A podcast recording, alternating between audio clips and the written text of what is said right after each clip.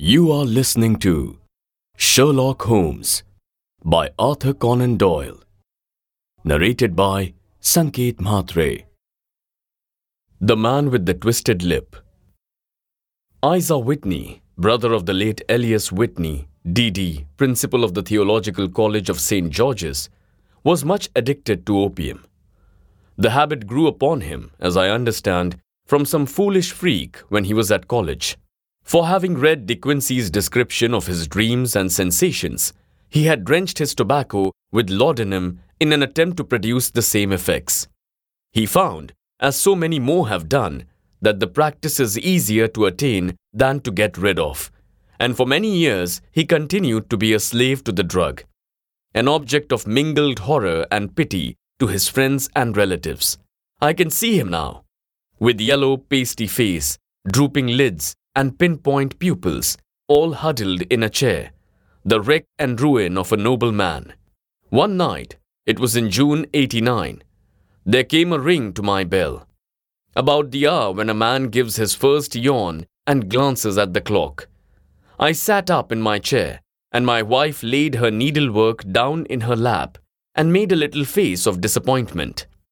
A patient, said she. You'll have to go out. I groaned, for I was newly come back from a weary day. We heard the door open, a few hurried words, and then quick steps up to the linoleum. Our own door flew open, and a lady, clad in some dark colored stuff, with a black veil, entered the room. You will excuse my calling so late, she began, and then, suddenly losing her self control, she ran forward threw her arms about my wife's neck, and sobbed upon her shoulder. Oh, I am in such trouble, she cried. I do so want a little help. Why, said my wife, pulling up her veil, it is Kate Whitney. How you startled me, Kate. I had not an idea who you were when you came in. I didn't know what to do, so I came straight to you. That was always the way. Folk who were in grief came to my wife like birds to a lighthouse. It was very sweet of you to come. Now, you must have some wine and water and sit here comfortably and tell us all about it. Or should you rather that I send James off to bed? Oh, no, no. I want the doctor's advice and help too. It's about Isa. He has not been home for two days. I am so frightened about him. It was not the first time that she had spoken to us of her husband's trouble. To me, as a doctor, to my wife as an old friend and school companion. We soothed and comforted her by such words as we could find. Did she know where her husband was? Was it possible that we could bring him back to her? It seems that it was. She had the surest information that of late he had, when the fit was on him, made use of an opium den in the farthest east of the city. Hitherto, his orgies had always been confined to one day, and he had come back, twitching and shattered, in the evening.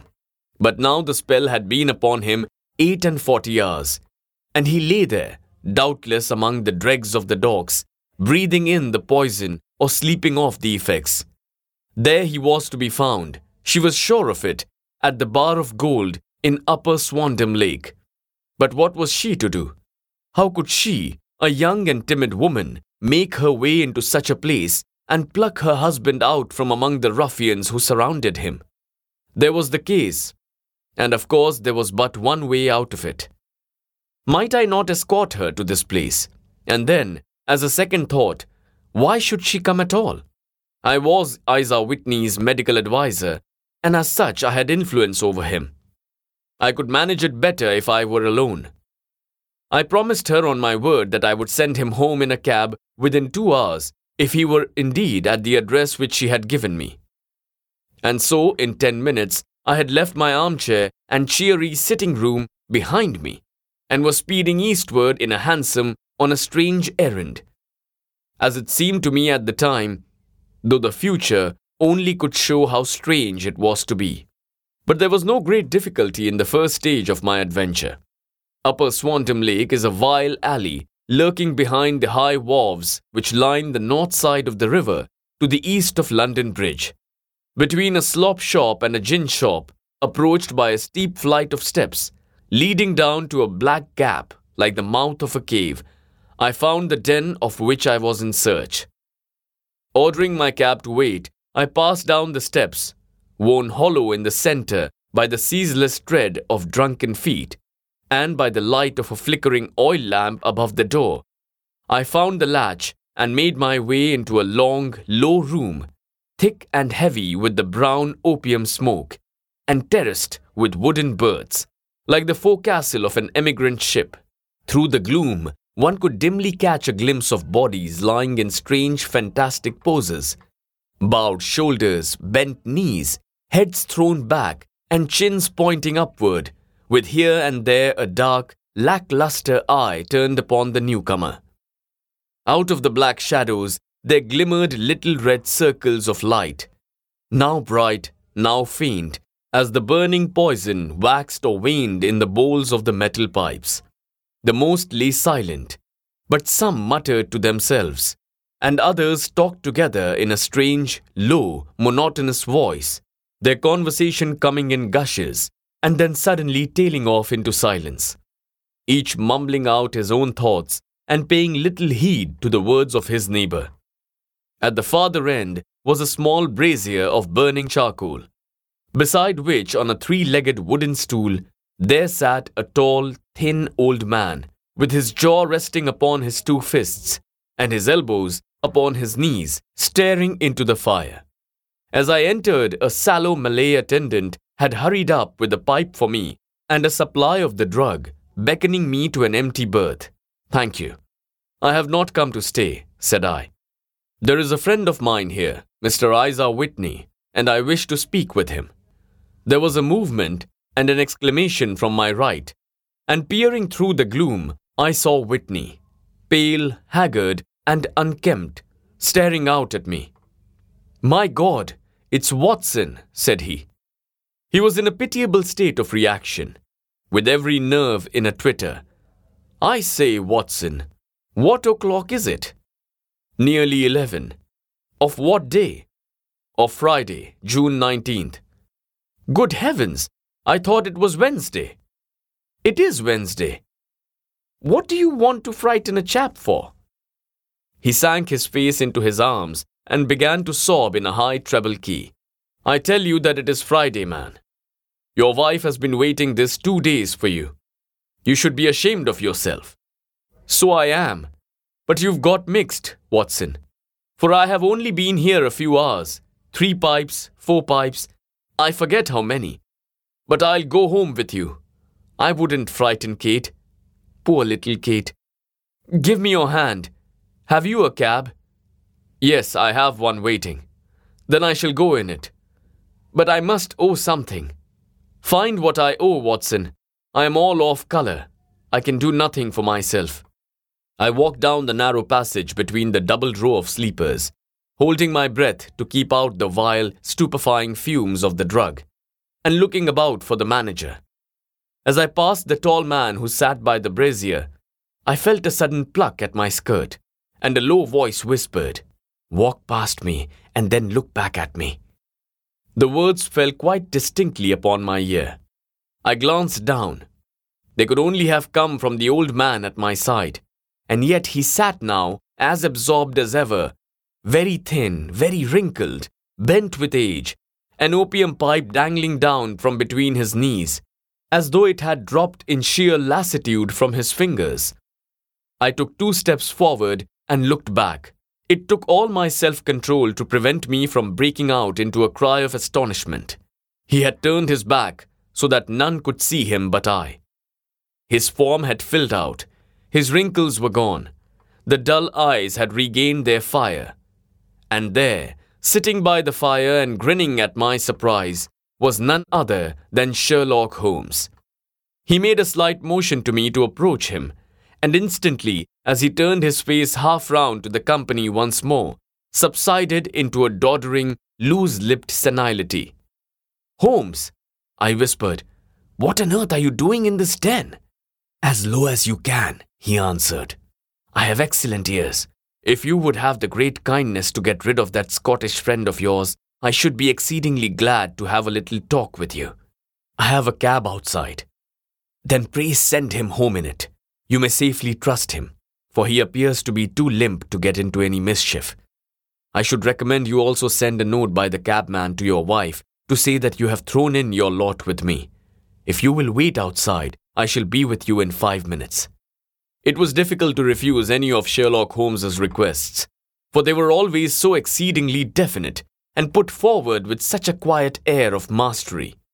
I felt, however, that when Whitney was once confined in the cab, my mission was practically accomplished, and for the rest, I could not wish anything better than to be associated with my friend in one of those singular adventures which were the normal condition of his existence. In a few minutes, I had written my note, paid Whitney's bill, led him out to the cab, and seen him driven through the darkness. In a very short time, a decrepit figure had emerged from the opium den, and I was walking down the street with Sherlock Holmes. For two streets, he shuffled along with a bent back and an uncertain foot. Then, glancing around quickly, he straightened himself out and burst into a hearty fit of laughter. I suppose, Watson, said he, that you imagine that I have added opium smoking to cocaine injections and all the other little weaknesses on which you have favored me with your medical views. I was certainly surprised to find you there, but not more so than I to find you. I came to find a friend, and I to find an enemy. An enemy? Yes, one of my natural enemies, or shall I say, my natural prey.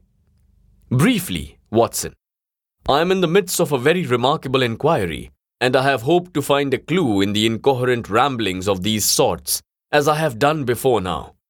Had I been recognized in that den, my life would not have been worth an hour's purchase for I have used it before now for my own purposes, and the rascally Lascar who runs it has sworn to have vengeance upon me.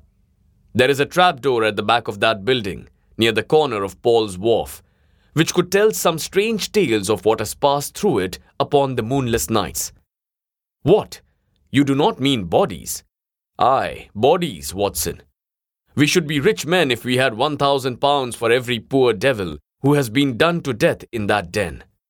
It is the vilest murder trap on the whole riverside, and I fear that Neville St. Clair has entered it never to leave it more. But our trap should be here. He put his two forefingers between his teeth and whistled shrilly, a signal which was answered by a similar whistle from the distance, followed shortly by the rattle of wheels and the clink of horses' hoofs. Now, Watson, said Holmes, as a tall dog cart dashed up through the gloom throwing out two golden tunnels of yellow light from its side lanterns. You'll come with me, won't you? If I can be of use. Oh, a trusty comrade is always of use, and a chronicler still more so. My room at the Cedars is a double bedded one. The Cedars? Yes. That is Mr. St. Clair's house.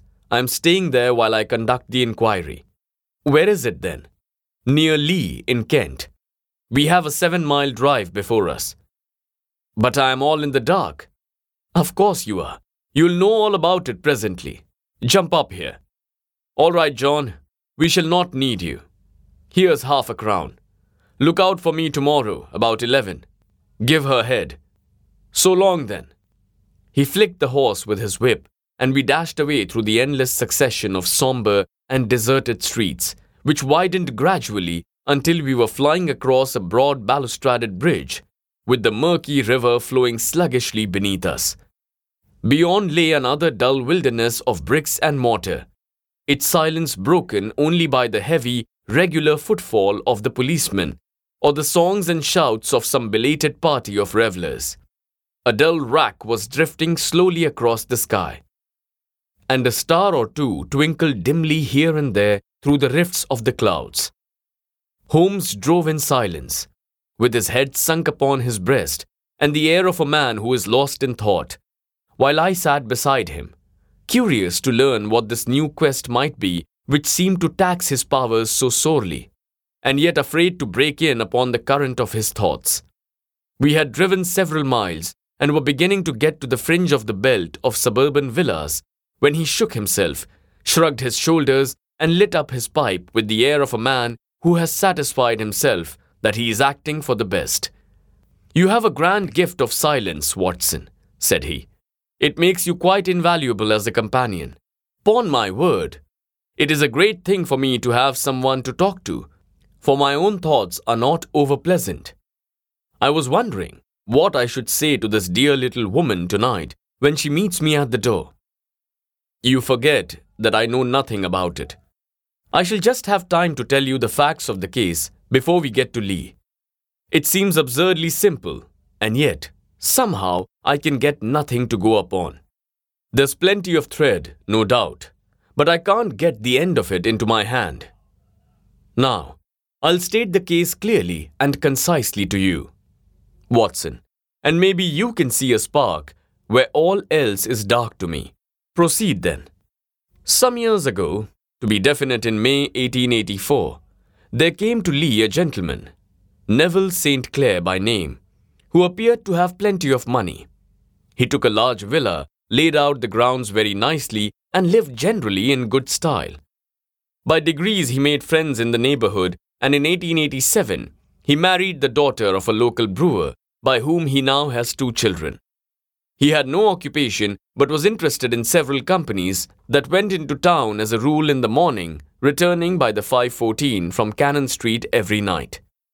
Mr. St. Clair is now 37 years of age, is a man of temperate habits, a good husband, a very affectionate father, and a man who is popular with all who know him. I may add that his whole debts at the present moment, as far as we have been able to ascertain, amount to 88 pounds 10 shillings, while he has 220 pounds standing to his credit in the Capital and Counties Bank. There is no reason, therefore, to think that money troubles have been weighing upon his mind. Last Monday, Mr. Neville St. Clair went into town rather earlier than usual, remarking before he started that he had two important commissions to perform, and that he would bring his little boy home a box of bricks. Now, by the merest chance, his wife received a telegram upon this same Monday, very shortly after his departure, to the effect that a small parcel of considerable value, which she had been expecting, was waiting for her at the offices of the Aberdeen Shipping Company. Now, if you are well up in your London, you will know that the office of the company is in Fresno Street, which branches out of Upper Swandam Lane, where you found me tonight. Mrs. St. Clair had her lunch, started for the city, did some shopping, proceeded to the company's office, got her packet, and found herself at exactly 4:35 walking through Swandam Lane on her way back to the station. Have you followed me so far? It is very clear. If you remember, Monday was an exceedingly hot day, and Mrs. St. Clair walked slowly, glancing about in the hope of seeing a cab, as she did not like the neighborhood in which she found herself. While she was walking in this way down Swandam Lane, she suddenly heard an ejaculation or cry and was struck cold to see her husband looking down at her and, as it seemed to her, beckoning to her from a second floor window. The window was open, and she distinctly saw his face, which she describes as being terribly agitated. He waved his hands frantically to her and then vanished from the window so suddenly that it seemed to her that he had been plucked back by some irresistible force from behind. One singular point which struck her quick feminine eye was that although he wore some dark coat, such as he had started to town in, he had on neither collar nor necktie. Convinced that something was amiss with him, she rushed down the steps. For the house was none other than the opium den in which you found me tonight and running through the front room, she attempted to ascend the stairs which led to the first floor. At the foot of the stairs, however, she met this Lascar scoundrel of whom I have spoken, who thrust her back and, aided by a Dane who acts as assistant there, pushed her out into the street. Filled with the most maddening doubts and fears, she rushed down the lane and, by rare good fortune, met in Fresno Street a number of constables with an inspector all on their way to their beat. The inspector and two men accompanied her back, and in spite of the continued resistance of the proprietor, they made their way to the room in which Mr. St. Clair had been last seen. There was no sign of him there. In fact, in the whole of that floor, there was no one to be found save a crippled wretch of hideous aspect, who, it seems, made his home there. Both he and the Lascar stoutly swore that no one else had been in the front room during the afternoon. So determined was their denial that the inspector was staggered and had almost come to believe that Mrs. St. Clair had been deluded when, with a cry, she sprang at a small deal box which lay upon the table and tore the lid from it. Out there fell a cascade of children's bricks. It was the toy which he had promised to bring home. This discovery and the evident confusion which the cripple showed made the inspector realize that the matter was serious. The rooms were carefully examined and the results all pointed to an abominable crime. The front room was plainly furnished as a sitting room and led into a small bedroom, which looked out upon the back of one of the wharves. Between the wharf and the bedroom window is a narrow strip, which is dry at low tide but is covered at high tide with at least four and a half feet of water. The bedroom window was a broad one and opened from below. On examination, traces of blood were to be seen upon the window sill, and several scattered drops were visible upon the wooden floor of the bedroom. Thrust away behind a curtain in the front room were all the clothes of Mr. Neville St. Clair, with the exception of his coat. His boots, his socks, his hat, and his watch all were there. There were no signs of violence upon any of these garments, and there were no other traces of Mr. Neville St. Clair. Out of the window he must apparently have gone, for no other exit could be discovered, and the ominous blood stains upon the sill gave little promise that he could save himself by swimming. For the tide was at its very highest at the moment of the tragedy. And now, as to the villains who seemed to be immediately implicated in the matter. The Lascar was known to be a man of the vilest antecedents, but as, by Mrs. St. Clair's story, he was known to have been at the foot of the stair within a few seconds of her husband's appearance at the window, he could hardly have been more than an accessory to the crime. His defense was one of absolute ignorance, and he protested that he had no knowledge as to the doings of Hugh Boone, his lodger, and that he could not account in any way for the presence of the missing gentleman's clothes. So much for the Lascar manager. Now for the sinister cripple who lives upon the second floor of the opium den, and who was certainly the last human being whose eyes rested upon Neville St. Clair. His name is Hugh Boone, and his hideous face is one which is similar to every man who goes much to the city. He is a professional beggar, though in order to avoid the police regulations, he pretends to a small trade in wax vestas some little distance down the Threadneedle Street, upon the left hand side, there is, as you may have remarked, a small angle in the wall. Here it is that this creature takes his daily seat, cross legged with his tiny stock of matches on his lap. And as he is a piteous spectacle, a small rain of charity descends into the grassy leather cap which lies upon the pavement beside him. I have watched the fellow more than once before ever I thought of making his professional acquaintance, and I have been surprised at the harvest which he has reaped in a short time. His appearance, you see, is so remarkable that no one can pass him without observing him. A shock of orange hair, a pale face disfigured by a horrible scar, which, by its contraction, has turned up the outer edge of his upper lip, a bulldog chain, and a pair of very penetrating dark eyes which presented a singular contrast to the color of his hair. All mark him out from amid the common crowd of mendicants, and so, too, does his wit, for he is ever ready with a reply to any piece of chaff which may be thrown at him by the passers by. This is the man whom we now learn to have been the lodger at the opium den, and to have been the last man to see the gentleman of whom we are in quest. But a cripple, said I, what could he have done single handed against a man in the prime of his life? He is a cripple in the sense that he walks with a limp, but in other respects, he appears to be a powerful and well nurtured man. Surely your medical experience would tell you, Watson, that weakness in one limb is often compensated for by exceptional strength in the others. Pray continue your narrative. Mrs. St. Clair had fainted at the sight of the blood upon the window and she was escorted home in a cab by the police, as her presence could be of no help to them in their investigations. Inspector Barton, who had charge of the case, made a very careful examination of the premises, but without finding anything which threw any light upon the matter, one mistake had been made in not arresting Boone instantly. As he was allowed some few minutes during which he might have communicated with his friend, the Lascar, but this fault was soon remedied, and he was seized and searched, without anything being found which could incriminate him.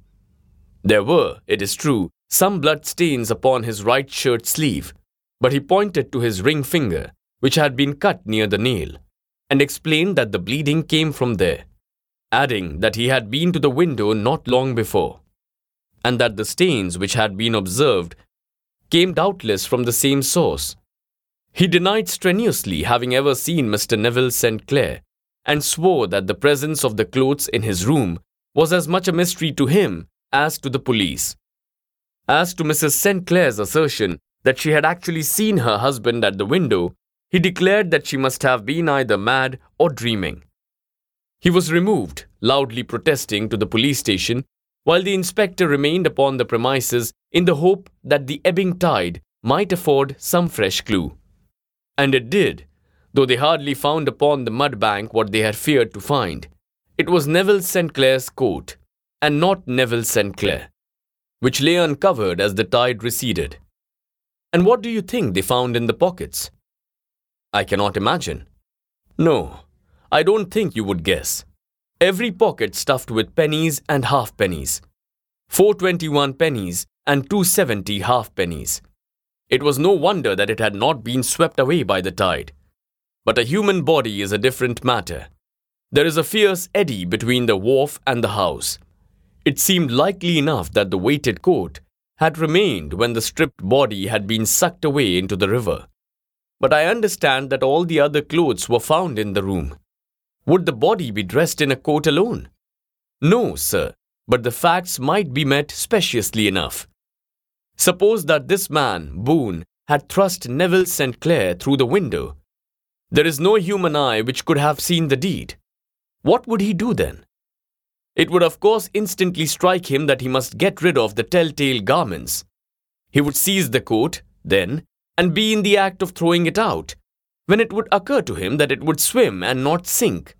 He has little time, for he has heard the scuffle downstairs when the wife tried to force her way up, and perhaps he has already heard from his Lascar confederate that the police are hurrying up the street. There is not an instant to be lost. He rushes to some secret hoard where he has accumulated the fruits of his beggary, and he stuffs all the coins upon which he can lay his hands into the pockets to make sure of the coat's sinking. He throws it out, and would have done the same with the other garments had he not heard the rush of steps below, and only just had time to close the window when the police appeared. It certainly sounds feasible. Well, we will take it as a working hypothesis for want of a better. Boone, as I have told you, was arrested and taken to the station, but it could not be shown that there had ever before been anything against him. He had for years been known as a professional beggar, but his life appeared to have been a very quiet and innocent one. There the matter stands at present, and the questions which have to be solved. What Neville St. Clair was doing in the opium den, what happened to him when there, and where he is now, and what Hugh Boone had to do with his disappearance, are all as far from a solution as ever. I confess that I cannot recall any case within my experience which looked at the first glance so simple and yet which presented such difficulties. While Sherlock Holmes had been detailing the singular series of events, we had been whirling through the outskirts of the great town until the last straggling houses had been left behind, and we rattled along with a country hedge upon either side of us. Just as he finished, however, we drove through the two scattered villages where a few lights still glimmered in the windows. We are on the outskirts of Lee, said my companion. We have touched on three English counties in our short drive, starting in Middlesex, passing over an angle of Surrey, and ending in Kent. See that light among the trees? That is the cedars, and beside that lamp sits a woman whose anxious ears have already I have little doubt, caught the clink of our horses' feet. But why are you not conducting the case from Baker Street? I asked. Because there are many inquiries which must be made out here. Mrs. St. Clair has most kindly put two rooms at my disposal, and you may rest assured that she will have nothing but a welcome for my friend and colleague. I hate to meet her, Watson, when I have no news of her husband. Here we are. Whoa there, whoa! We had pulled up in front of a large villa which stood within its own grounds. A stable boy had run out to the horse's head, and springing down, I followed Holmes up the small, winding gravel drive which led to the house. As we approached, the door flew open, and a little blonde woman stood in the opening, clad in some sort of light mousseline de soie, with a touch of fluffy pink chiffon at her neck and wrists. She stood with her figure outlined against the flood of light, one hand upon the door, one half raised in her eagerness, her body slightly bent, her head and face protruded, with eager eyes and parted lips, a standing question. Well? she cried. Well? And then, seeing that there were two of us, she gave a cry of hope, which sank into a groan as she saw that my companion shook his head and shrugged his shoulders. No good news? None. No bad? No. Thank God for that. But come in. You must be weary for you have had a long day. This is my friend, Dr. Watson. He has been of most vital use to me in several of my cases, and a lucky chance has made it possible for me to bring him out and associate him with this investigation. I am delighted to see you, said she, pressing my hand warmly. You will, I'm sure, forgive anything that may be wanting in our arrangements when you consider the blow which has come so suddenly upon us. My dear madam, said I, I am an old campaigner, and if I were not, I can see very well that no apology is needed. If I can be of any assistance either to you or to my friend here, I shall be indeed happy. Now, Mr. Sherlock Holmes, said the lady as we entered a well lit dining room, upon the table of which a cold supper had been laid out. I should very much like to ask you one or two plain questions, to which I beg that you will give me a plain answer. Certainly, madam. Do not trouble about my feelings. I am not hysterical, nor given to fainting. I simply wish to hear your real, real opinion. Upon what point? In your heart of hearts, do you think that Neville is alive? Sherlock Holmes seemed to be embarrassed by the question. Frankly, now, she repeated, standing upon the rug and looking keenly down at him as he leaned back in a basket chair. Frankly, then, madam, I do not. You think that he is dead? I do. Murdered? I don't say that. Perhaps. And on what day did he meet his death? On Monday. Then perhaps, Mr. Holmes, you will be good enough to explain how it is that I have received a letter from him today. Sherlock Holmes sprang out of his chair as if he had been galvanized. What? he roared. Yes, Today, she stood smiling, holding up a little slip of paper in the air. May I see it? Certainly. He snatched it from her in his eagerness, and smoothing it out upon the table, he drew over the lamp and examined it intently. I had left my chair and was gazing at it over his shoulder. The envelope was a very coarse one, and was stamped with the Gravesend postmark, and with the date of that very day, or rather of the day before, for it was considerably after midnight. Coarse writing, murmured Holmes. Surely this is not your husband's writing, madam. No, but the enclosure is. I perceive also that whoever addressed the envelope had to go and inquire as to the address. How can you tell that? The name, you see, is in perfectly black ink, which has dried itself. The rest is of the greyish color, which shows that blotting paper has been used. If it had been written straight off and then blotted, none would be of a deep black shade. This man has written the name, and then there has been a pause before which he wrote the address, which can only mean that he was not familiar with it. It is, of course, a trifle, but there is nothing so important as trifles. Let us now see the letter. Ha! There has been an enclosure here. Yes, there was a ring, his signet ring. And you are sure that this is your husband's hand? One of his hands. One?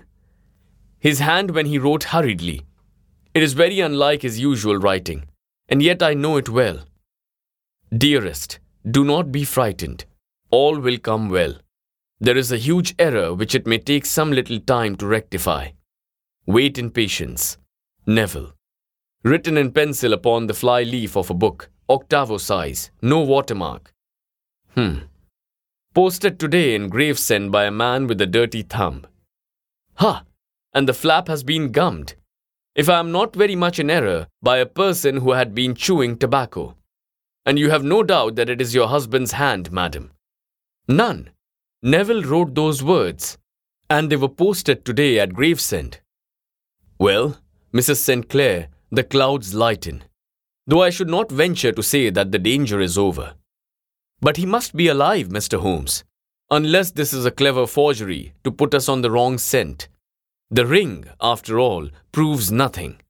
It may have been taken from him. No, no, it is it is his very own writing. Very well. It may, however, have been written on Monday and only posted today. That is possible. If so, much may have happened between. Oh, you must not discourage me, Mr. Holmes.